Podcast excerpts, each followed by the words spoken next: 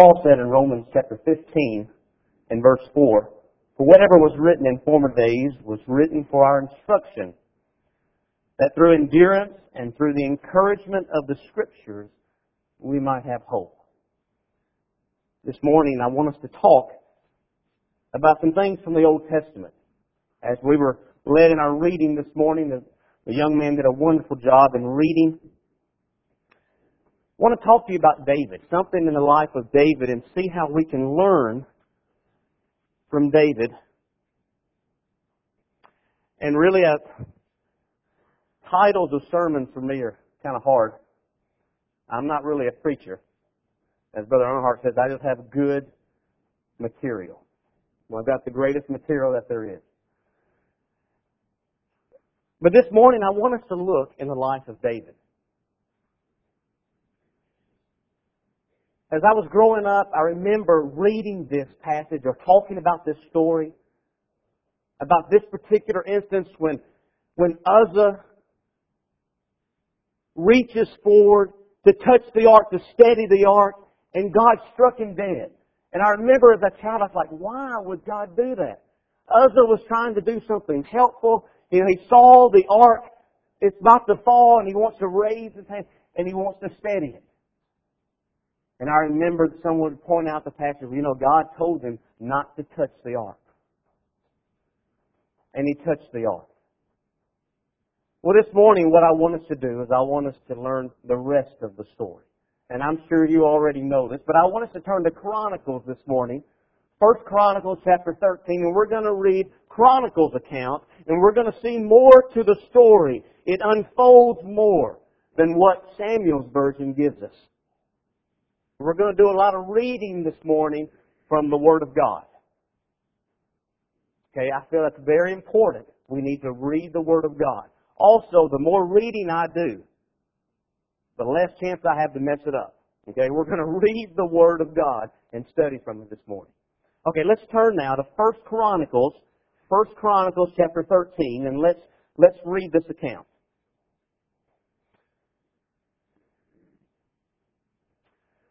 David consulted with the commanders of thousands and of hundreds and every leader. And David said to all the assembly of Israel, if it seems good to you, and if it is the will of the Lord our God, let us send abroad to our brethren who remain in all the land of Israel, and with them to the priests and Levites in the cities that have pasture lands, that they may come together to us.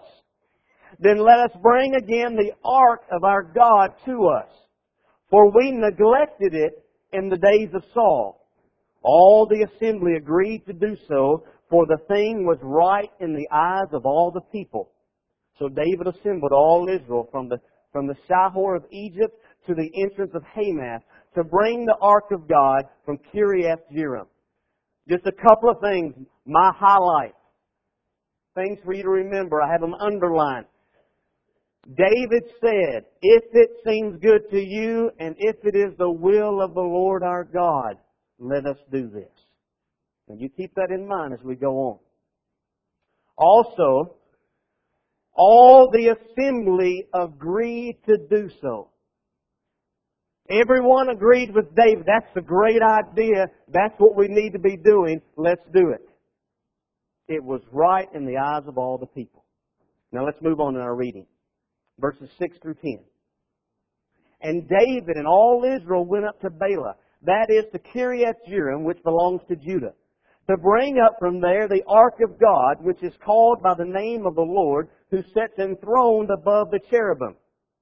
And they carried the ark of God upon a new cart from the house of Abinadab, and Uzzah and Ahio were driving the cart. And David and all Israel were making merry before God with all their might, with songs and lyres and harps and tambourines and cymbals and trumpets. And when they came to the threshing floor of Chidon, Uzzah put out his hand to hold the ark, for the oxen stumbled. And the anger of the Lord was kindled against Uzzah. And he smote him because he put forth his hand to the ark, and he died there before God. One, two things keep in mind here before we move on. First of all, they placed or they carry the ark of God upon a new cart. You keep that in your mind as we go on. They brought it upon a new cart. Other than how they're driving the cart. David and all Israel, the second thing is David and all Israel are making merry before God with all their heart, with all their might. They are excited. This is a wonderful time for them. They are dancing, they are singing, they, you can just see them going through the streets. They're all happy. We're bringing the ark of God where it needs to be. We're bringing it home. Keep that in mind as we go. Verses 11 through 14. Now this was after Uzzah touched the ark. God struck Uzzah dead. David was angry because the Lord had broken forth upon Uzzah. And that place is called Perez Uzzah to this day.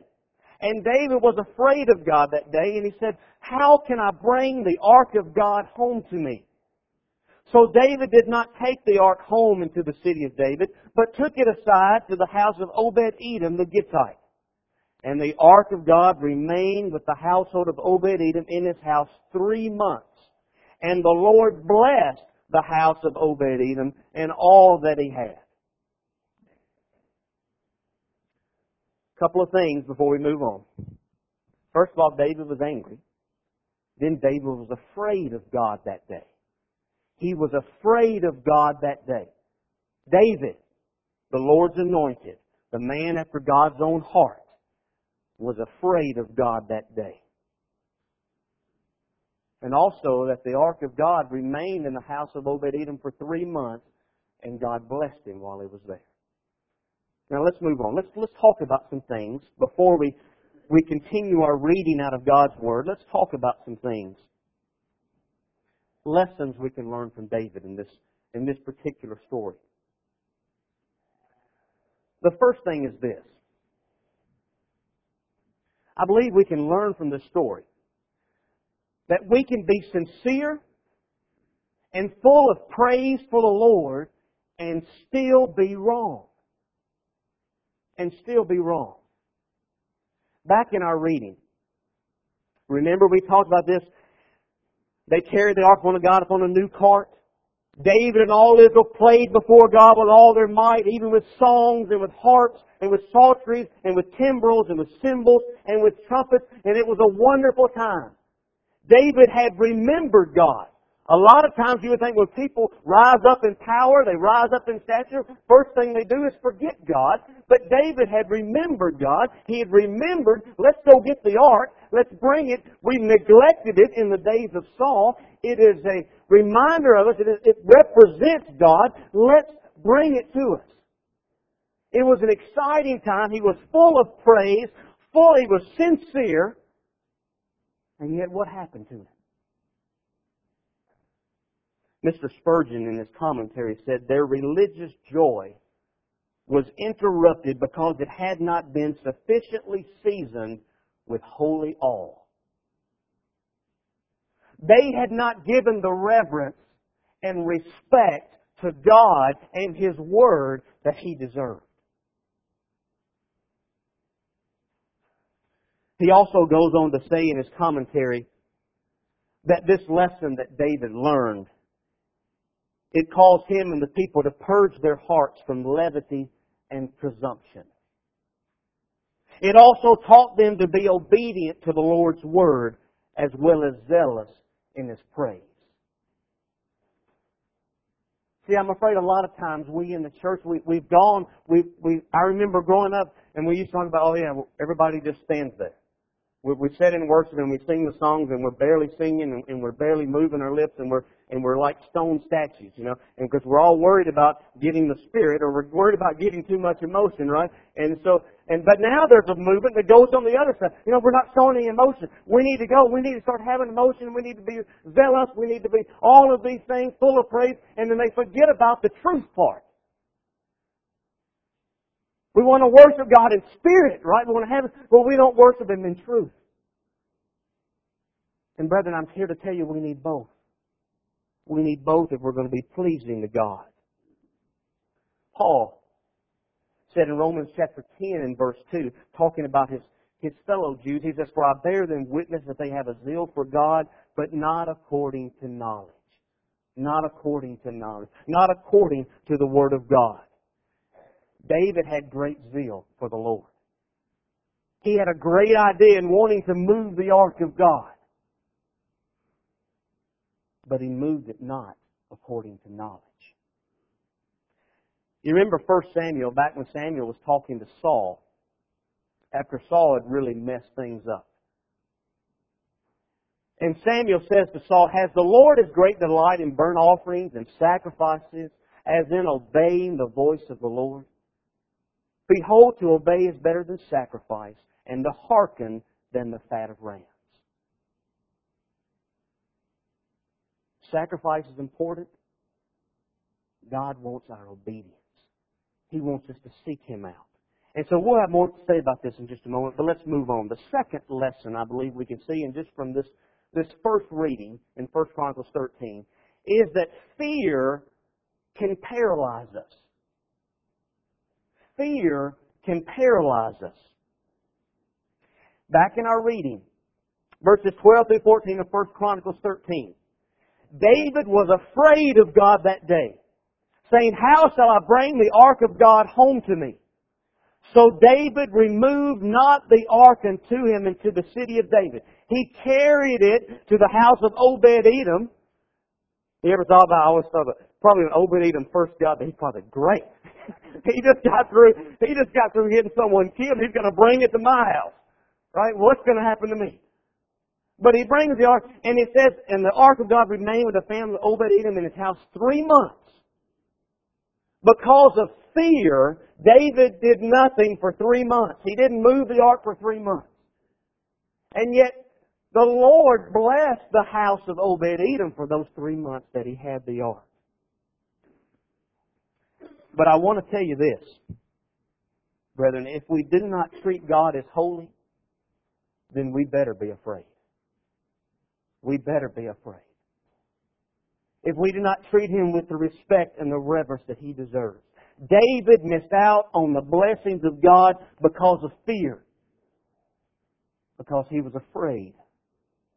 Fear can keep us from doing what God wants us to do. What do we do when we're afraid? What should we do? Well, Psalm 34 and verse 4, it says, I sought the Lord and He answered me and delivered me from all my fears. Brethren, when you're afraid, when you don't know what to do, you need to seek the Lord. You need to seek the Lord and He will deliver you from all of your fears. Another passage, Psalm 56 and verse 3. When I'm afraid, I put my trust in Thee. When I'm afraid, I put my trust in Thee. Well, let's see what David did. Let's, let's go ahead and finish our story now. What did David do when he was afraid? Now let's go back in our reading now. First Chronicles chapter 15. We skip a chapter here because it talks about some other things that are going on. David's wives and children, the Philistines being defeated. Now in chapter 15 of First Chronicles, we kind of pick back up in our story. Verse 1 says, David built houses for himself in the city of David, and he prepared a place for the ark of God and pitched a tent for it. Then David said, No one but the Levites may carry the ark of God. For the Lord chose them to carry the ark of the Lord and to minister to him forever. And David assembled all Israel at Jerusalem to bring up the ark of the Lord to its place which he had prepared for it. We'll stop in our reading just for a moment. I have underlined for you. Look at what David said. Guess what David was doing for the last three months? Evidently, he started looking into the law. He started looking at the Word of God. Because now he says, no one but the Levites may carry the ark of God, for the Lord chose them to carry the ark of the Lord and to minister to him forever. David does now what he should have done three months ago. Just a side thought. Maybe David presumed that since he knew God, that he could just move the ark any way he wanted. Maybe he knew that the ark, to move the ark back into its home place was a good thing to do. So maybe he just thought he could do it any way he wanted to. But he paid the price for that thought, didn't he? Let's go on in our reading. Now we're going to skip down to verse 11 now of 1 Chronicles chapter 15. And David called for Zadok and Abiathar the priest, and for the Levites, for Uriah, Asaiah, Joel, Shemaiah, Eliel, and Aminadab. That's one reason why I didn't get you to read the Chronicles version of it. Anyway. Okay, and he said to them, You are the heads of the fathers' houses of the Levites. Sanctify yourselves, you and your brethren, that you may bring up the ark of the Lord God of Israel to the place I have prepared for it. Now listen. For because you did not do it the first time, the Lord our God broke out against us because we did not consult Him about the proper order. So the priest and the Levites sanctified themselves to bring up the ark of the Lord God of Israel. And the children of the Levites bore the ark of God on their shoulders by its poles, as Moses had commanded according to the word of the Lord. David tells us the rest of the story, doesn't he? He says, Well, because you did not do it the first time, you did not do it the first time according to God's prescribed way. You did not carry the ark in the right manner. He says the Lord our God broke out against us because we did not consult Him about the proper order. Some translators say the proper ordinance. They did not seek out God's will. So what do we learn from this? What is the lesson that we learn from this? I think one of the lessons that we learned from that is this. To seek God's will means to turn to His Word. To seek God's will means to turn to His Word. So, oh, well, that's obvious, right? We all know that. We've all heard that from a long time. Well, it wasn't obvious to David. Because what did David do? You remember at the very beginning of chapter 13? He said, if it is pleasing to you and if it is the will of the Lord, let us move this ark. Let us carry the ark. He talked about doing the will of the Lord. He said, if it is the will of the Lord, let's do this. But you know what, brethren? You've all heard the expression, familiarity breeds contempt. Are we guilty of this? Do we presume sometimes the will of God? Oh, well, I've read that before. I mean, I read that passage. I remember reading it last year. I went through, I was reading through the Bible, read through it, and I remember what it says, and I think this is the way we need to go. And a lot of times we'll, we'll get, because we're familiar, we think we're familiar with God's Word, and so we, we think, well, we can just go this route, or we can take this route instead of going back to the Word of God to make sure this is the way that God wants us to do things. Do we presume the will of God? In, in First excuse me, First Chronicles 15, verse 13, once again, he says, For we sought him not according to the ordinance. They talked about doing the will of God. They all agreed it was the right thing to do. Let's do this, but guess what? They didn't do it.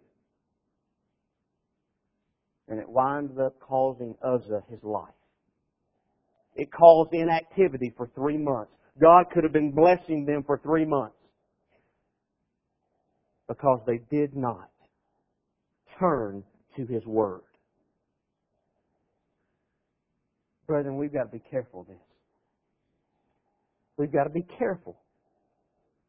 The Bible tells us in Hebrews 11 and verse 6, For without faith it is impossible to please God. Without faith it is impossible to please God without faith. Well, how do we get faith? Romans chapter 10 and verse 17 tells us, so then faith comes by hearing, and hearing by the Word of God. Faith does not come, come by hearing something about the Word of God. It comes by hearing the Word of God. We've got to study and listen to the Word of God. That's how we're going to live by faith. That's how we're going to be pleasing to God. 2 Timothy chapter 2 and verse 15 tells us to study, be diligent, to show yourself approved unto God, a workman that needeth not to be ashamed, rightly dividing the word of truth. We cannot rightly divide it if we don't study it, if we're not diligent. We've got to study the word of God. To seek God's will means to turn to His word. The next lesson I believe we can learn from David is that in our worship and service to God, it must be God's way.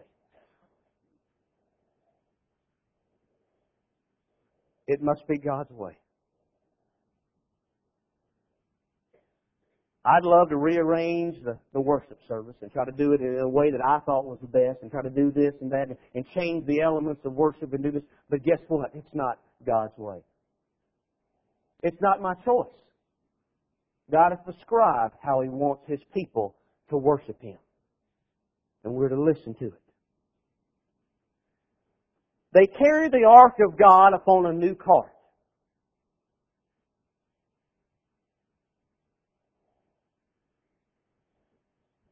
You know, in the past, I know we used these old poles and we carried the ark, but you know what? That's outdated. We don't need to be doing that anymore. Right? We've invented the wheel. Right? We can make a cart now. We can, we can give the Levites a rest. They don't have to carry it. Let's just, we'll get, make this beautiful cart. We may even put some gold lining on it because this is where the Ark of God is going to be carried. And so we're going to ride, and we'll do all of these things, and it'll be the best cart that you've ever seen. It'll be the most magnificent thing that we can ever do. It must be God's way. It doesn't matter if the new cart is cheaper, if it's prettier, or faster. It doesn't matter that if the new card is more popular.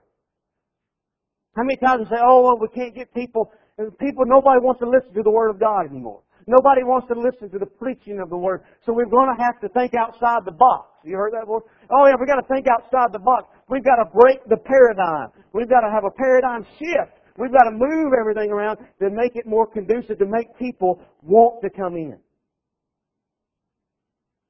As long as you do that within the guidelines of God's Word, you're okay. But as soon as you start doing things that are not according to the will of God, it will never succeed. I don't care how popular that it is. I don't care how many people. I don't care if you're able to fill up every seat in here. If it's not God's way, it won't do you any good even if it feels right. My brother-in-law and my father-in-law and I, we, we, we play golf some when we get together and we have a little, little time. And my brother-in-law, and we have this little standing joke that we always talk about, and every time we get up and, and one of, us you know, I'll get up and I'll, and I'll just, well, I'll hit it. Great. And yet it'll go right in the woods. And I'll look at my brother and I'll say, boy, I don't know what's wrong. That felt right. That felt good. That felt like the greatest shot in the world. What happened? What, what happened is this. Just because it feels right doesn't make it right. Just because something feels good to you, it doesn't necessarily mean that it's according to God.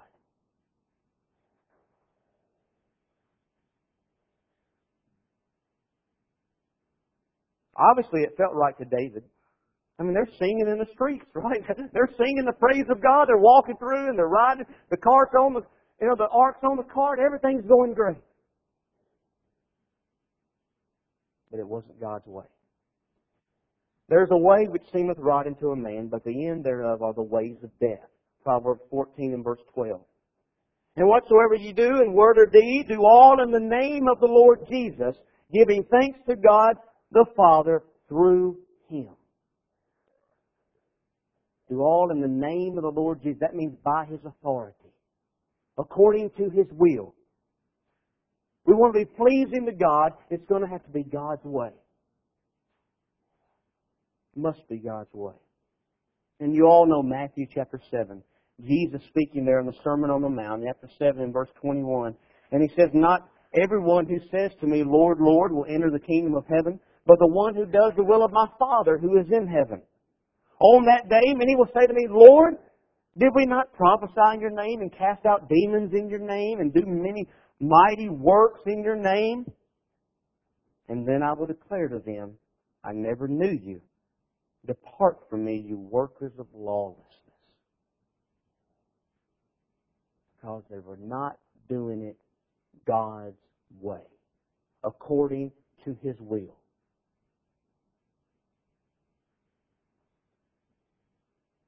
So you may be standing out there saying, Yeah, we, we've heard this. We know this.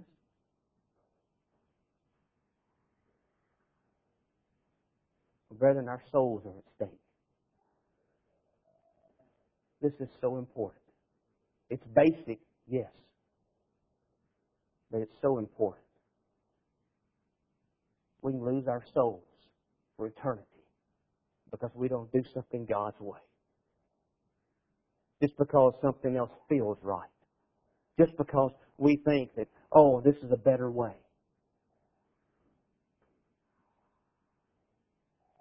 Think about these things. Lessons from David for us this morning. We can be sincere and full of praise for the Lord and still be wrong.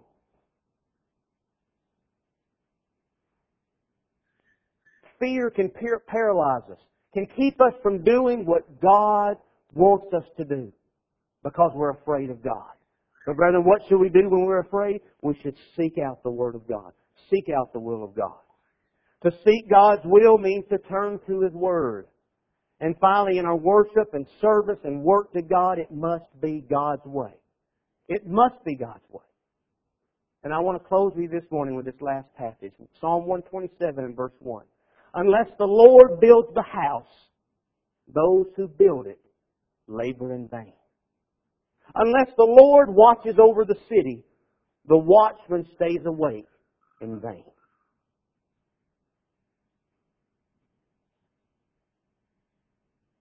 Unless the Lord builds the house, then it's going to fall.